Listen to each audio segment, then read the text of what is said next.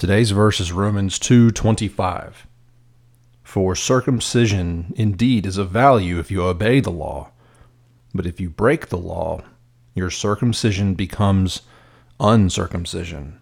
This is Jonathan Porter. Thanks for listening to Remnant, my daily verse by verse devotional. We're working our way through Paul's letter to the Romans, one verse at a time. Um, so in my ESV study Bible, this starts a new paragraph. This uh, paragraph is going to deal. Uh, this is going to. Uh, Paul is switching from telling the, the the Jewish leaders of the church in Rome that they've broken the law. Now he's going to say you've broken your covenant. Um, so we're going to talk about circumcision being their like the marker for their covenant with God uh, for the next few days. Um, so first, first he says they they've um, they've broken the law. Now he said now he's saying you've voided your your covenant. So. Um, circumcision was extremely important to the to the Jewish people back then. I, the things I've read say like you really can't overstate how the Jewish people felt about um, their circumcision. It was a big deal to them, um, and so this concept of being uncircumcised is like w- would have been like revolting to um, to the to the readers.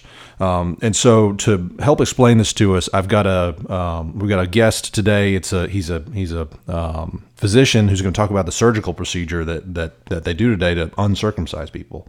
No, I'm just kidding. that that's not. No. Uh, so th- back then, uh, but between the when the uh, Old Testament was written and Jesus came, there was uh, a, a, Syrian king named Antiochus Epiphanes, um, and this Syrian king he banned circumcision in uh, in Palestine as um, as part of an attempt to outlaw Judaism. Uh, he wanted he you know he did not like the Jewish people. He wanted to get them out of there, and so the way he did that was to say that circumcision was banned. Uh, and figured that would drive the drive the Jewish people out, and it actually had the opposite uh, effect. It actually had this effect where the the the, the Jewish people became like emboldened. Um, know, I think a lot of that sort of stays today. I mean, think think if um, I mean, there's a lot of examples. I'm not going to go through any, but there's a lot of examples where if the government tried to come, you know, stop you from doing something, you you might the thing that they tried to take from you might become like a um, uh, an image of your of your of your people. I know that when Russia invaded Ukraine, that Ukraine Ukraine flag got flown everywhere as a symbol of like national pride and support for uh, for them. Um, so you know there there are there are times when um, when you're trying to be stripped of something that it becomes more of a more of a symbol, and that's what happened to circumcision back then. The the, the Jewish people they they said, okay, well, you're trying to take this thing, this gift from God, showing our covenant with God from us. We're going to value that even more, um, and so circumcision to them was a big deal.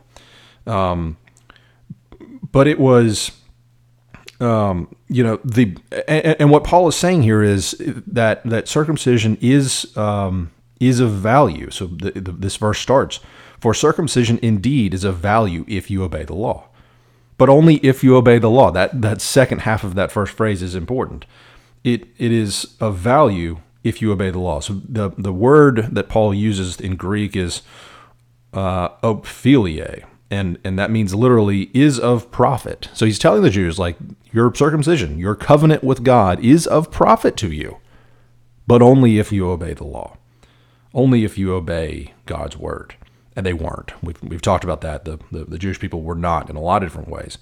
Um, that's the same with uh, covenants today. Um, you know, I'm I'm not a am um, not a real estate lawyer by any stretch. I took like one property class my first year of law school, and then learned about restrictive covenants for like a week, and then I haven't thought of it since, then. So um, don't rely on anything I'm about to say as legal advice because I am this is like a decade old uh, information in my head. Um, so restrictive covenants when when you're setting up when people set up like neighborhoods um, when they're going to subdivide a piece of property, you can place it in a restrictive covenant, and then everyone who buys property from from then on is is sort of agreeing to those same things. Like you can say, all right, no one can build more than a two story house. No one can build, um, you know, multifamily No one can build multifamily property here. Uh, everyone has to have a manicured lawn, and you can't have campers in the yard, and you can't have boats seen from the road. Stuff like that. My neighborhood growing up had a lot of those. There was a um, a lot of you know things that everyone had agreed to to live by. Um, but if if no one is enforcing them, if, this may be right. If, I don't. I believe that if no one is enforcing those, if if everyone puts a camper in their driveway, then you can't go to one person and say you you can't um, you, you can't have that camper in your driveway. everyone has sort of waived it because um, because you're not living up to it, and that's what. Um, so that that's how restrictive covenants. Um, I believe that's how they work today. Um, this covenant that God had with the with His people, with the um, with with with the Jewish people, was the same way. It's only good if you if you if you if you abide by it, and they weren't they weren't doing that. Um, so, uh, what I want to what I want you to think about here is, I mean, I, the the people listening this probably don't don't think of circumcision as part of their identity. I don't think many people have on their you know Twitter handle that um, you know circumcised or uncircumcised. I don't think that's really how we think of ourselves these days. But but instead, substitute something that you value uh, and then read it again. So, for example, um, carrying your Bible. Let, let me read it saying, saying carrying around your Bible. For carrying around your Bible with you indeed is of value if you obey the if you obey your Bible. But if you break the law, if you break the um, the things that your Bible tells you to do and not to do, then carrying around your Bible becomes like you're not carrying around your Bible. That's what this verse is saying. Is if you're just carrying it around, if you're just using it as part of your identity, then that's not enough.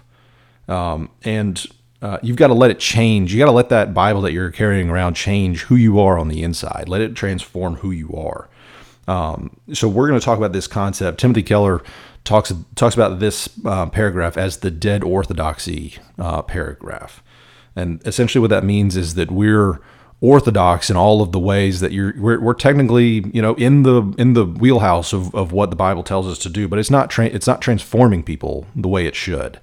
A lot of people just let it let themselves show uh, demonstrate to the world that they're christians that they're bible that they're carrying their bible that they're going to church but they're not acting like it.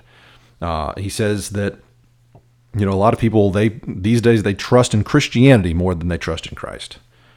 So my challenge for you today is to figure out does your identity as a Christian matter more than your relationship with God and your relationship with other people?